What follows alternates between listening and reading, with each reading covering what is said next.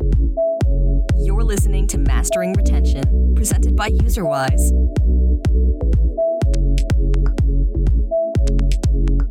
Hi, everyone. Uh, welcome to today's episode of the Mastering Retention podcast. I'm Tom Hammond, your host and co founder and CEO of UserWise. Uh, today we have Keely Bunting with us.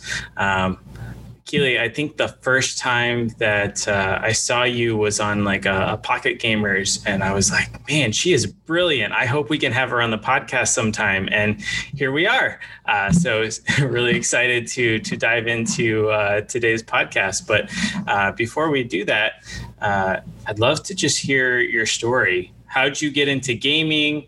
Um, yeah, well, what what is the the tale? Sure. Um, well, actually, originally I studied electrical engineering with a computer option and uh, was working in oil and gas, um, doing user interfaces for control systems. And I liked it, but I didn't love it. So I decided to go back, and I actually then went to art school. And I did a general first year, which was a lot of fun. Um, but then I actually noticed that another university in Canada had uh, co ops with electronic arts.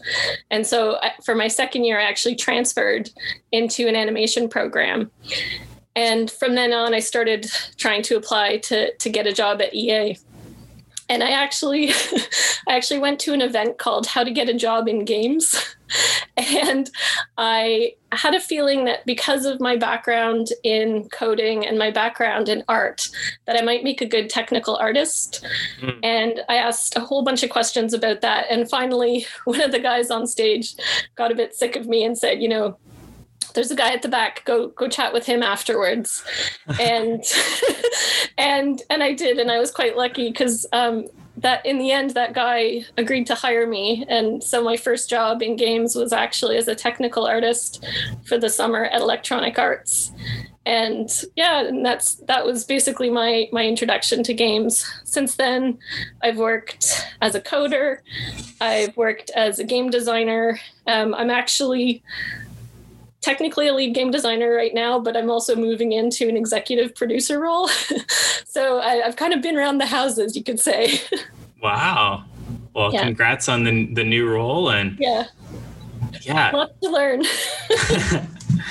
now, do you feel like having worked in so many different roles makes it so we'll, we'll get to the executive producer role, but like as as lead game designer, do you feel like it's effective to know, hey, if I create this game design, I know what that looks like from the art creation perspective, and I know what that looks like from actually coding it up. So like this is probably a, a good idea that can be done quickly, or this is a a good idea, but it would take, you know, way, way too long and we could never actually do that.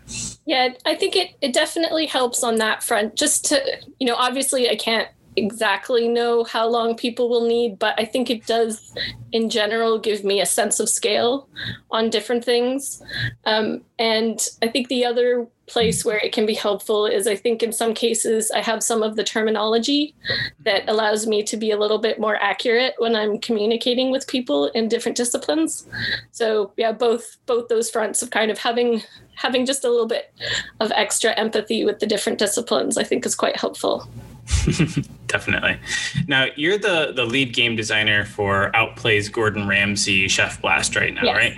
Yes. Um, for folks that are listening, you know, I I think sometimes the line between like product manager and game designer and, and, different folks can kind of be a little bit nebulous. But what exactly does lead game designer mean?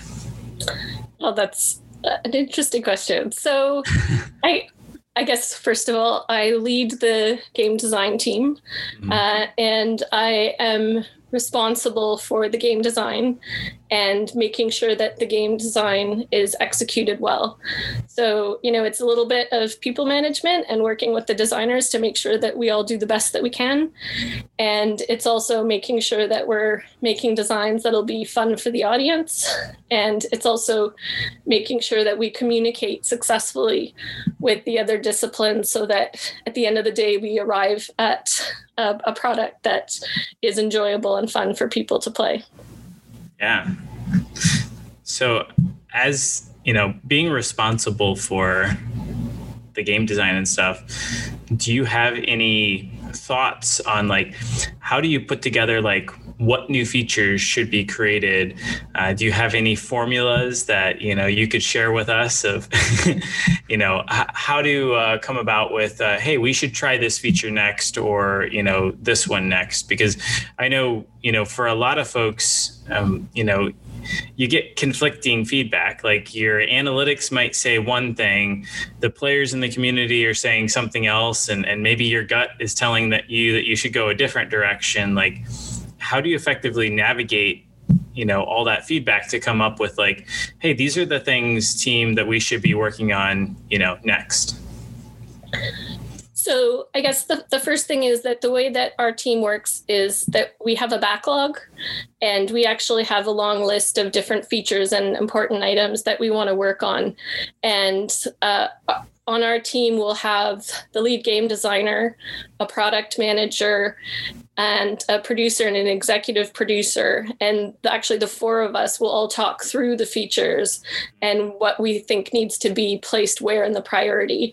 Um, a lot of it will depend on you know what we've already got in there how those things are working like what's working well what do we need more of and obviously you know the the major kpis and if there's a certain kpi that we think is maybe not where it ought to be then then you know we'll look through the list of features for the features that we think are best positioned to be able to improve that kpi mm. I really like then, that yeah, and then that goes higher up on the list. you know, that's not something that I hear a lot of teams doing, and I think that could be more effective because usually at least when I'm thinking of a feature, is like there should be one KPI that we expect this feature to actually implement. Um, and usually you're like focused on one overall KPI, and those are just the features you're at. But you know, having that backlog and along with that item the metric that you think that it can you know track so that when you decide hey let's switch gears from focusing on ltv to focusing on mon- you know rev retention i don't know whatever. Uh, but you can go back and find the features you know filter them down by retention features and now go through them and figure out okay based on the time that we have and the complexity and whatnot which of these do we think is the thing that we should try next? I love yeah. that. Yeah. It's about finding the right fit the right fit at the right time for your game. Yeah. Okay, so iOS 14.5 just came out. You know, everyone is going crazy. Um, and I've heard a lot of people saying, oh, IP is the future. Um, you know, we're not going to be able to do trackable UA anymore. It's over. We've got to get, you know, the IPs so that we can get those audiences in and such. Um, now. You've been working with an IP for a while. So, for folks that have never worked with an IP like Gordon Ramsay, what's it like working with an IP? So, uh, an IP can be really helpful because obviously, you know, humans in general, we enjoy things that we're familiar with. You know, there's things that we trust. And so, you know, if you if you're if you're lucky enough to have a brand that is like loved and trusted like Gordon Ramsay, then you know, you are going to get more eyeballs and more people that are going to come and have a look and see if this is a game that they'd be interested in. So mm. that that actually, you know, can be a pretty big advantage versus, you know, in some cases an unknown quantity it, it, could be a super fun game, but it might just be that people have that extra level of hesitance about, you know, is this going to be worth downloading? Is this going to be worth my time? Is this going to be fun? So the other kind of just helps encourage people and and get them to take that leap of faith that, you know, we're always hoping for. yeah. what's it like designing a game or designing a new feature within the context of the IP? Um, you know, did you or do you have to spend a lot of time like talking to fans of Gordon Ramsay to understand like what they're expecting and trying to like blend those elements, you know, into the game or, you know, what what does that look like? Well, I think when you're looking at working with an IP in general, uh, regardless of what IP it is, you really want to um, as much as possible immerse yourself in the world of it. You know there's there's people but there's themes. There may be places and items and, and all sorts of things that make sense there. And i think what's most important for your game is for it to feel authentic and feel like it belongs in that world. And for as much as possible for your game to be sort of adding to it and for it to be friends with it as opposed for uh, your game to be doing things that might detract from it or or potentially damage that brand. So you really need to focus on that.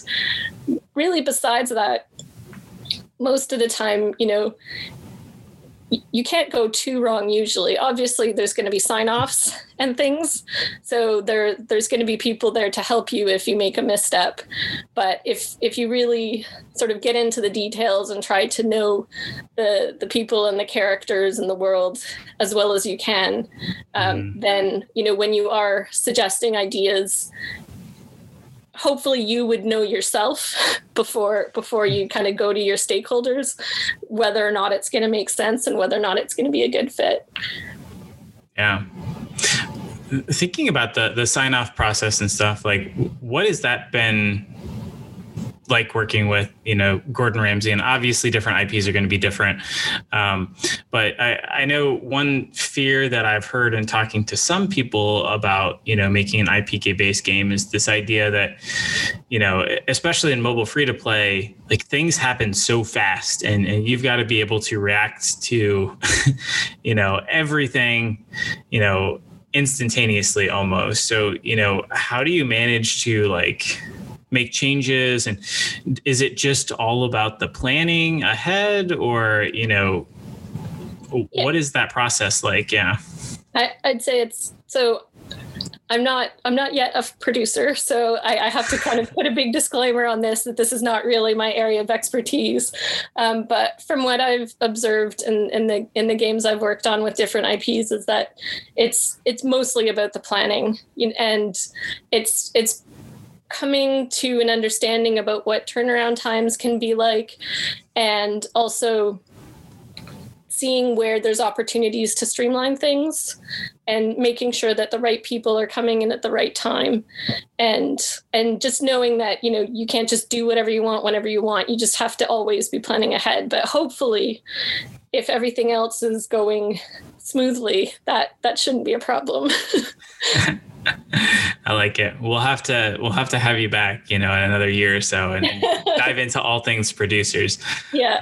Um, yeah. One last thought on the the IP stuff. Um, what sort of doors does it op you know open from a live ops type perspective like do you try to do things like hey gordon ramsay is doing this real thing in real life on this weekend we try to like match that with some sort of similar event or some sort of supporting event, you know, within the game on the same weekend or, you know. I suppose I suppose with certain IPs you you could do that. I think um, we have tried to coordinate our marketing efforts in certain areas, so there there has been that side to it. Um, in in terms of live ops, it's mostly about thinking about what I usually focus more on live ops in terms of what's going on throughout the course of the year if that makes sense. So, you know, thinking about cornerstones like Halloween and the winter holidays and Easter and the summertime. And so it's more of a question of, you know, what would that look like for this IP and what kind of fun things would it make sense for them to do at these times of year? And, um, but the other thing that's interesting with an IP is that you don't necessarily have access to all of it there may be things that you know you can or can't touch and so you're not necessarily always going to be able to tap into every single thing that is going on in a particular IP. So you kind of have to know where the boundaries are, if that makes sense. So there may be things that you can lean into. And if you can lean into them, I highly recommend it. But at the same time, there's other things where you kind of have to be hands off and just let it, let it, let it go. I like it. I like it a lot and i don't think that's too different from you know any other game that's out there. Like you know as you get to know your audience like there are certain things that maybe you've tried once and you know oh i should never do that types of live ops event or you know things like that because they just don't like it they don't find it fun. Um, so uh, switching gears just slightly but it's still thinking in the same realm of casual games. So I personally think that casual games may be one of the hardest genres to design for. Um, you know, for folks that are thinking of, you know, starting their own casual studio or working on casual games, like what are some things that you've learned over the years of, you know, working on casual games like uh, Chef Blast here? Um, you know what sort of things are important to players and, and how do you seek to kind of understand your audience to give them you know the types of experiences that they want? Okay there's a lot to unpack there. Um, I'll, I'll, I'll, I'll, try i'll try to start at the beginning and then you can come back to me again if i haven't fully answered your question. Yeah. Um, so i guess first of all with with casual games um, often that implies a mainstream audience. Not not always but you know usually if especially if it's a free to play game you're wanting to have a lot of people be interested in your game.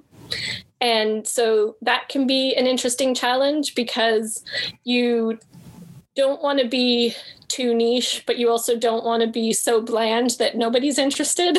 so there's, there's kind of that interesting balance of, you know, the right amount of flavor to have where it's enticing to a large group of people, but but not so spicy that, you know, nobody can deal with it. Um, so there's also the fact that with a casual audience, you're trying to create something that is you know immediately fun not too hard to learn and is something that people can kind of pick up and play for a little bit and enjoy it and put it down and come back later. Or if they want to they can they can play for longer. But it's you know you may have some people that are playing multiple times a day or you may have some people that are playing a few times a week. And so you have to find ways to engage lots of different play styles and behaviors and there's just a, a, lot of different things going on that you kind of have to sort of look at up close and from a distance, if you will. mm. That's great. Um, cool. Yeah, I, I, think you pretty much answered my questions there. Um, have you ever released something that your casual players just really didn't like? I I I can't really think of anything in particular that anyone ever found offensive in any of the games I worked on. Um, there's been things that have just kind of gone out and like not really done anything either way, yeah. if that makes sense. Like there's kind of the ones that are just like meh, and and, and and you know you it's it's interesting because then the question is, well, you know, do we try to rework it? Do we try to make it better, or do we just kind of accept that that's just what that's going to do now? You know, is it cluttering things up? Should we yank it out and just replace it with something better? Like these are all the mm-hmm. kind of questions you should be asking yourself at that point. Um, yeah. And and I think one of the things that has been nice to learn at Outplay is to see that you know it's important to just not be too precious about things. Like just just because you've put a lot of effort into something doesn't doesn't mean you have to stay with it forever. The you know there's there's games at the studio that have been going for over five years. You you have to be willing to go back and and you know make new choices. Um, for a while, I was working on the game Crafty Candy, and this was before the time I was on the game, but they, you know, revised what the main characters looked like. They did a complete UI overhaul and they, you know, revised the crafting system for the game. And, you know, I think those are all pretty large things to go in and rework but you know you have players that have been there since day one that are still playing after five years. And i think it's because of the fact that they're willing to go in there and evolve the game and make sure that it's continuing to work for the players. I love that. Yeah. Do you have any recommendations? You know I, I think that's like one of the worst things well, it, it, could be worse. You could have players revolt, but you know, spending you know a couple months developing out this new feature that you think is is really cool, and then you get in, and then it's just nothing. Like your players don't care. Um, and a lesser version is maybe you release some new type of event or something, some new game mode, and you see you know metrics go up for like a month or two, and then you know right back down because players are like, oh, it's it's that thing again, and they just don't care. Um, you know do you typically leave those types of features in? Is it like a, a change them up, strip them out, or or is it all very case by case? I think ultimately it's case by case, but if if you look at something like a set of events, you kind of need to weigh up what your options are. Like, you know, that over the course of a year, you want to fill in a calendar with a variety of fun events. And in an ideal world, it's going to be all killer, no filler. um, however, for the sake of variety and ensuring that the players are experiencing different things, you may actually say, have a couple that you know always do really well that you put in there, but maybe you space them out with some of the ones that are maybe, you know, second tier. Um, and perhaps you retire the ones that are third tier. And you kind of make sure that you have enough that you can keep an interesting schedule going, but but just kind of quietly put to bed the ones that aren't that aren't working as well as you'd like. yeah. How do you typically communicate those types of things to players? Well, with events will sometimes have messaging around what events are upcoming. Mm-hmm. And obviously when the events begin, then there's, you know, the the medallions and the pop-ups that come onto the screen to let them know what's what's happening for the next period of time and how long it's on for. I, I, I don't think you necessarily have to say, "Hey, that event you didn't like, don't worry, you'll never see it again."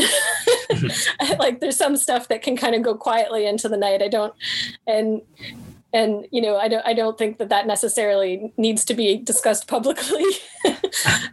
I suppose if someone was very concerned about it they could reach out to player support and and then we could then know that you know maybe we'd made the wrong decision. Um, but uh but yeah.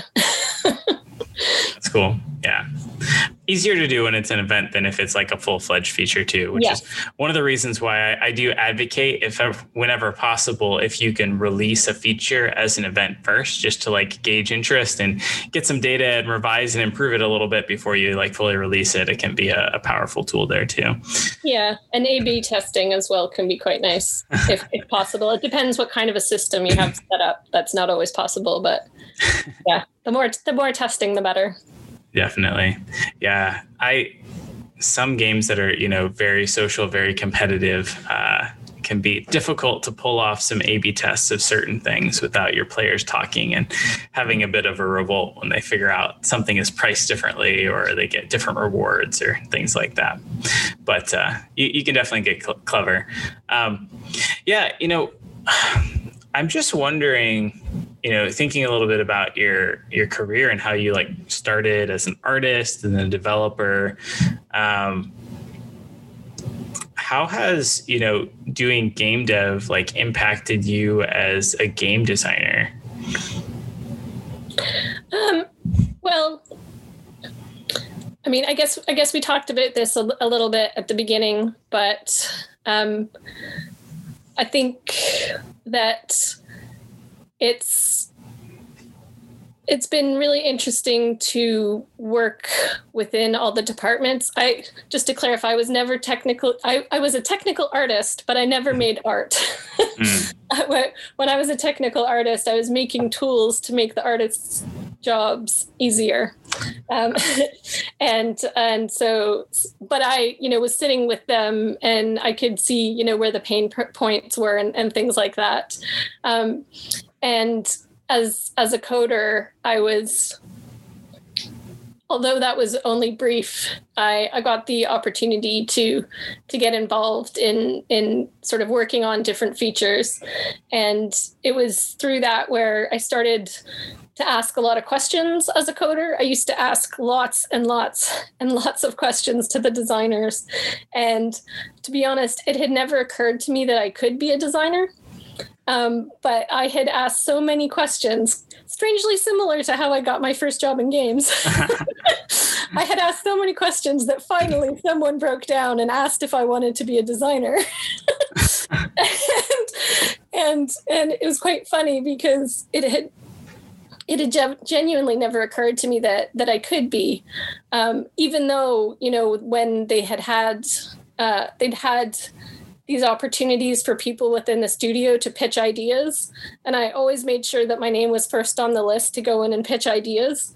Um, but, but becoming a designer hadn't occurred to me. And so when it was suggested and I thought about it, I was like, actually, you know, this this pulls together the things that I love really nicely. Like I'm I really love the art. I, I like the artistic creative side of it and I, I find the technical challenges really fascinating. So, as a designer, it's been really cool because I get to pull it all together and you know work with those people so that you know as a group we're able to make really cool stuff, and I find that quite fun. Yeah, that's great. Well, technically, I was doing a leading question oh, to sorry. my real to my Did real question. Answer it correctly. oh no, my real my real question behind the scenes is if you want to become a game designer, yes, what is the best things to study in school or to pursue after? Like, you know, sure. what should I do to actually become a game designer? Well, I think I think what's really nice about the game designer role is that there are quite a few different routes that people can take. Um, now nowadays there are game design programs that you can take at college or university. Um, you know, when I was younger, that wasn't available, but that's a thing now. um, so I had to do the very long route, but. Uh, but also um, other designers that I've worked with have come from art backgrounds where they've started off working at a company as an artist. Um, other people I've met have actually come from a code background. Other people have come from quality assurance. And because, you know, they've gotten accustomed to seeing all the things that have gone wrong and sort of all the insides of all the games, you know, they really have a good sense of what would be good for making a game. So it, it's kind of nice because it's actually quite flexible. You can go straight into it, you can come at it from the sides. They're all valid paths. Agglomeration of lots of things. I yeah. love that. awesome. Um, so I wanted to switch gears a little bit and spend most of the last time just talking about live ops because I feel like the gaming industry and and you've actually been a part of it as we've gone through this shift. Um, you know, once upon a time, it used to be you make a game, you ship the game, and then you kind of move on to working on the next game. Uh, however, I feel like we've really evolved into this idea of games as a service, or you know, long-term relationships with players where we're working on the same game for years and years pushing out new contents updates experiences to players and they're hopefully you know engaging with all that content and, and hopefully doing some activities that also generate some you know revenue monetization for us too. Uh, so it, it's kind of a, a win-win uh, a relationship with players so to speak um, which we've kind of evolved to call live ops. Um, so you know leaning into your background and of successfully running uh, you know a number of games for a number of years uh, what or, or i guess maybe how should i be planning out a live op schedule for a game?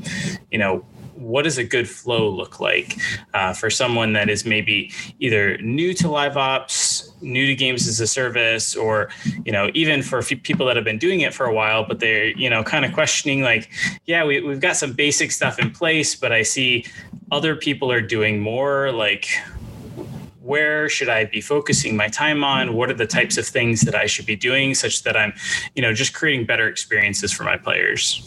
Sure. Um, so, at least with the types of games that I've been working on recently, I'd say that there's two major tracks. One is content, and the other is events. Um, with content, you really want to be thoughtful about the fact that you are creating a treadmill and that as soon as your game goes live, there's going to be people consuming that content at various speeds. and you need to be thoughtful about how quickly your team can create that content at the quality level that you want and get that out to them. Um, and you want to make sure that it's sustainable because I I have to admit that one of my rookie errors way way back when uh, working on this kind of a game was I actually designed a game where the content was quite laborious to create. And uh, and it really caused a lot of grief for us because it, it basically made the game like not sustainable because it was too expensive and it took too much time. And basically you know in that particular case there were collectibles that were supposed to unlock in each area and creating all the collectibles and the art related to them was just taking a long time and required a lot of art resources. And we weren't going to be able to keep up the pace that we needed to to keep our players engaged. So you need to be mindful of what your team is capable of staying on top of. Um, in terms of events you also need to be mindful of what your team can do. Um, so it,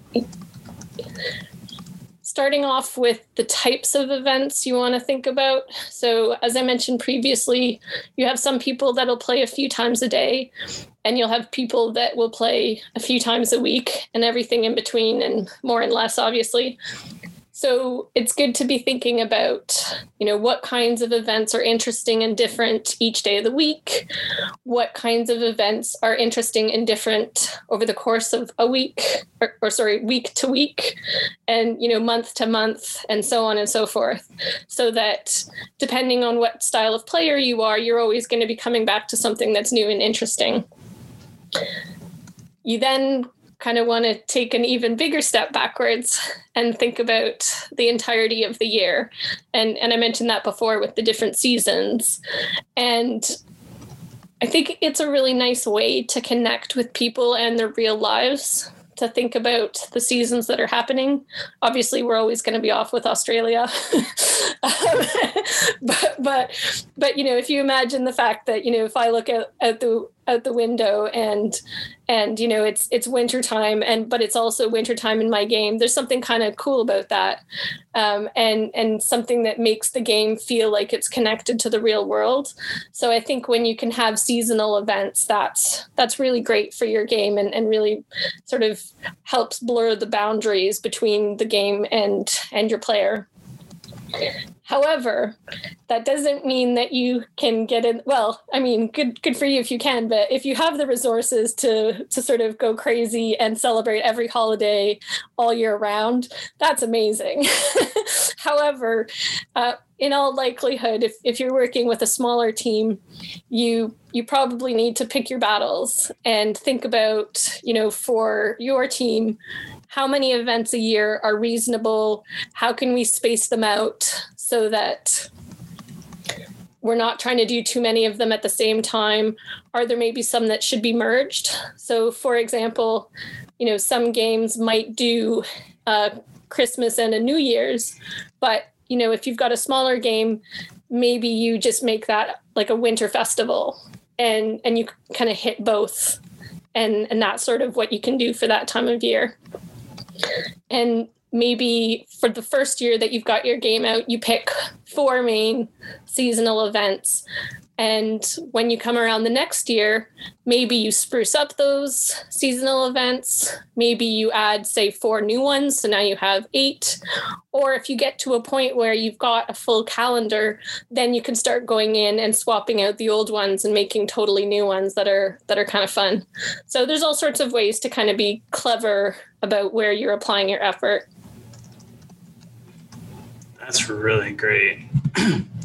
um, thinking about those like seasons or holidays and things, um, how do you, you know, play fair with, you know, like the US has Halloween. I don't think other countries have Halloween. Um, you know, the U.S. has Independence Day, that's July 4th, but uh, Brazil also has Independence Day, but it's September 7th. Um, how do you navigate like country differences around holidays and things like that? Um, or do you just kind of maybe pick the holidays based on where your audience is located primarily? Or, you know, do you have any tips around navigating that or like which ones you should pick? So it's sort of a combination of factors. Um, you do want to look at where the majority of your audience is based and be thoughtful about that. But at the same time, you don't want to do it in a way that is off putting to people in other parts of the world. So, for example, Halloween is very much a North American tradition. I say that because I'm Canadian. um, uh, but it's it's you know it is a North American tradition, but actually it's also celebrated in the UK to varying degrees and in different ways. Um, but there's also a lot of other places where it still might just be fun, even if it's not necessarily like a, a major part of their day to day life. Um, for something that's so sorry, but so in that case, you just kind of say, "Hey, it's for the fun of it. Let's just let her rip," you know, and and you just kind of go for it and say, "It's, Halloween for everybody." You know, if you're not into it, that's cool. Um, if you then go and look at the things that are maybe more specific to a particular country.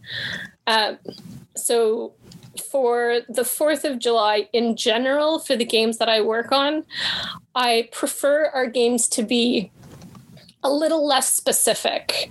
So um, we may have certain things that allude to it. So some fireworks and maybe, you know, some red, white, and blue, but we won't necessarily cover it in flags.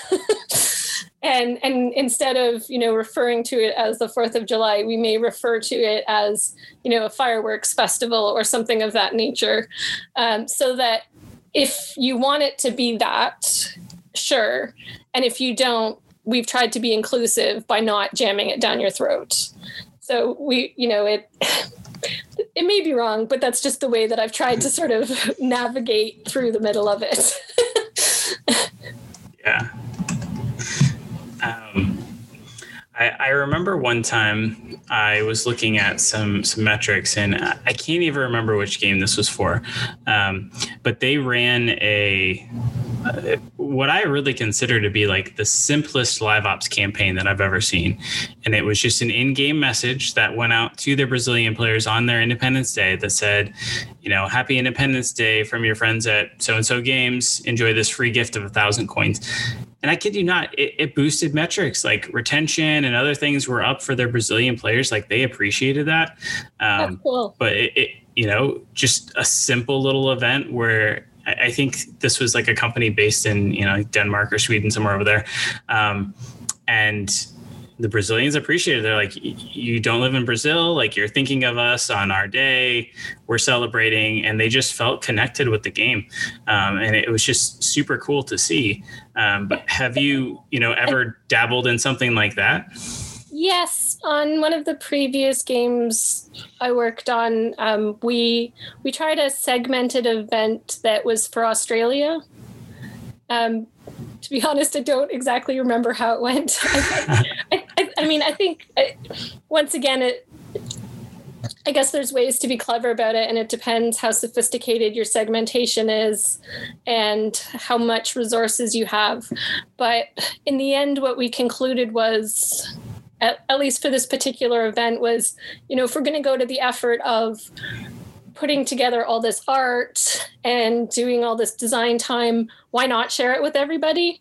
Mm. um, but i appreciate that like what you're describing is a really lovely touch. So you know a light touch that is segmented i could totally imagine working and and being quite nice. So you know maybe it's just a matter of of us you know imagining more sophisticated ways to deal with that yeah, I believe they I believe they set it up the one time and then they just like had it repeating every year after that or something like that. So it was it was definitely like a long run game where they'd had a lot of time to, you know, really nail in their live ops. Um, but still still kind of cool nonetheless. Yeah. Um, so all this stuff is really great. Um, but let's say I have a game that's like in soft launch or whatnot. Like, what are the things that I systematically need to do or programmatically you know to actually get ready to do something like this or like what sort of tools or systems do i need to actually be able to you know deliver these types of things when i want them to be delivered?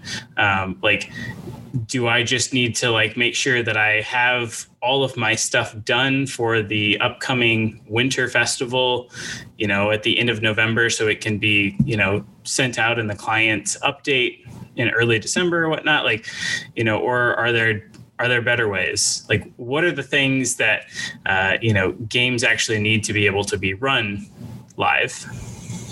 So it can be a mix of things. There's the option of sort of packing things into the build ahead of time and setting them up with unlocks.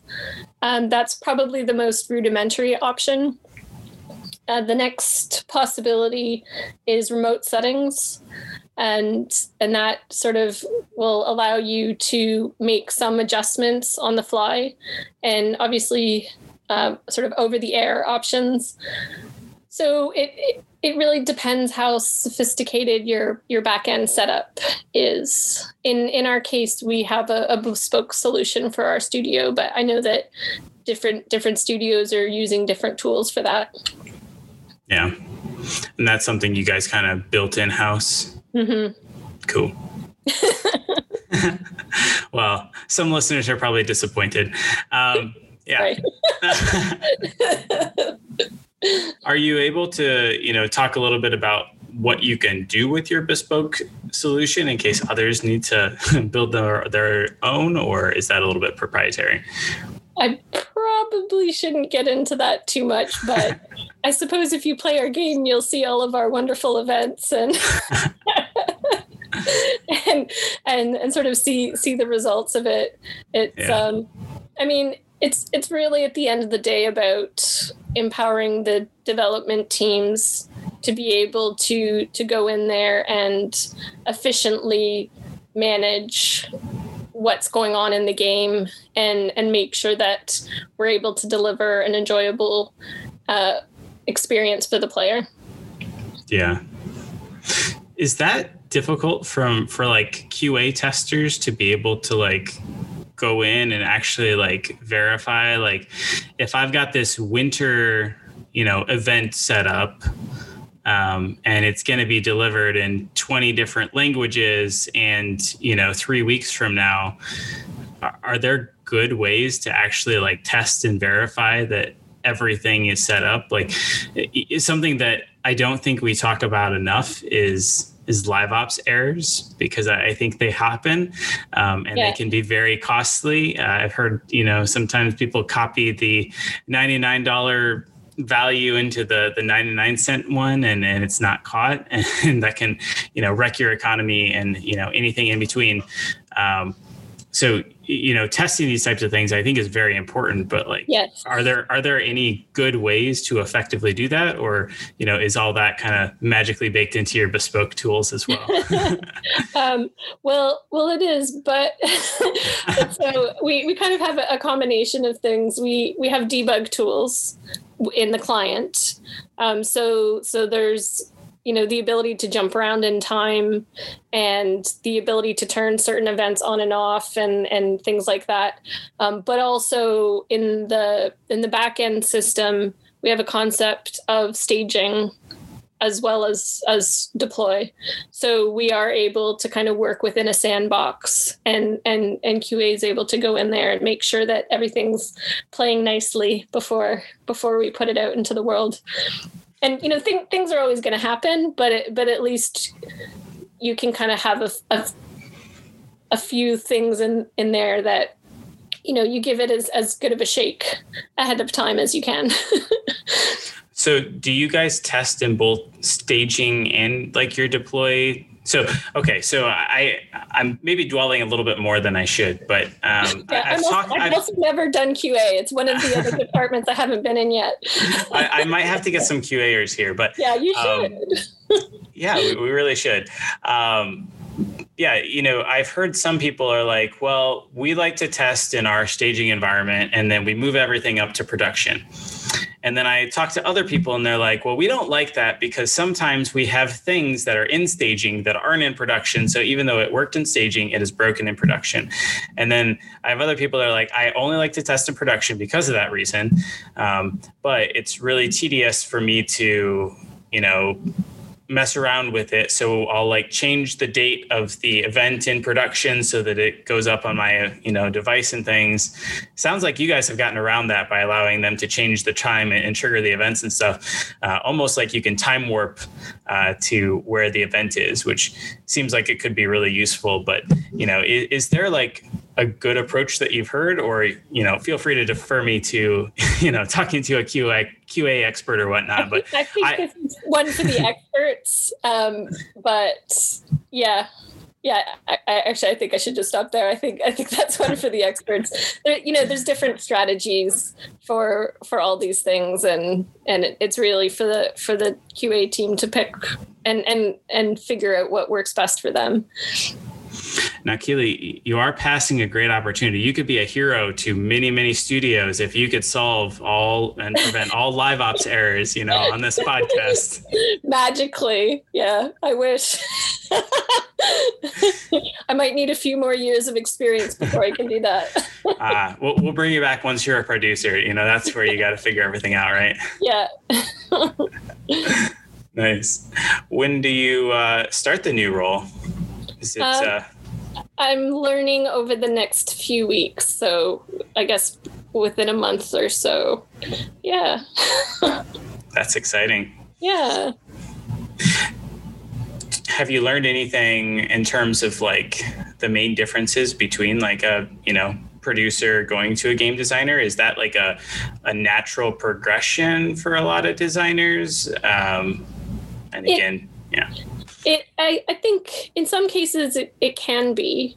Um, in this case, I think they were keen to have someone with a strong uh, product focus mm-hmm. because as an executive producer, I'll be responsible for um, working with the entire teams or the entire development team for the for the games that I'll be responsible for. Um, so having that familiarity with the guts of the game and how the games are made, I think, is is very helpful. But of course, there's all of the producering. um, I have I have obviously you know been in the stand ups and dealt with the backlog and seen aspects of it before and have stepped in here and there, um, you know, when people have, have been away. But um, there's definitely a lot on that side of the the people management and the and the sort of roadmap side of things and contracts and all sorts of fun things that I'm that I'm getting to learn about. So it's it's a whole other side of game development that is new to me, but I'm pretty excited to learn about. Yeah, well, we're, we're super excited to, to watch your journey. Um, that was actually, you know, all of my questions. I do have one last official question which is, of course, because we're on the Mastering Retention podcast. Um, do you have, you know, maybe one tip or trick that you've learned over the years that has helped to boost retention in your games? Oh, that's a good one. Um, I think it's really important to look at your first time user experience because so much happens so quickly when people first download the game. And people make decisions really quickly. And you know if you don't start off with a good day one retention you have no chance at a good day seven or day 30 or at least your chances are, are significantly reduced. So if you can really hone in on what's going on in the first few minutes first hour you know at, at a push that a player is going through your game and what's happening and where the drop offs are happening and and really try to attack those and, and and pull them apart and see what's going on and see what you can do to try and improve those spots then i think i think that that's a, a good way to to try and lift everything. That's fantastic love that so much yeah I, I think it's so important to frequently and often return to your first time user experience. There's uh, so much that can be learned and improved upon there.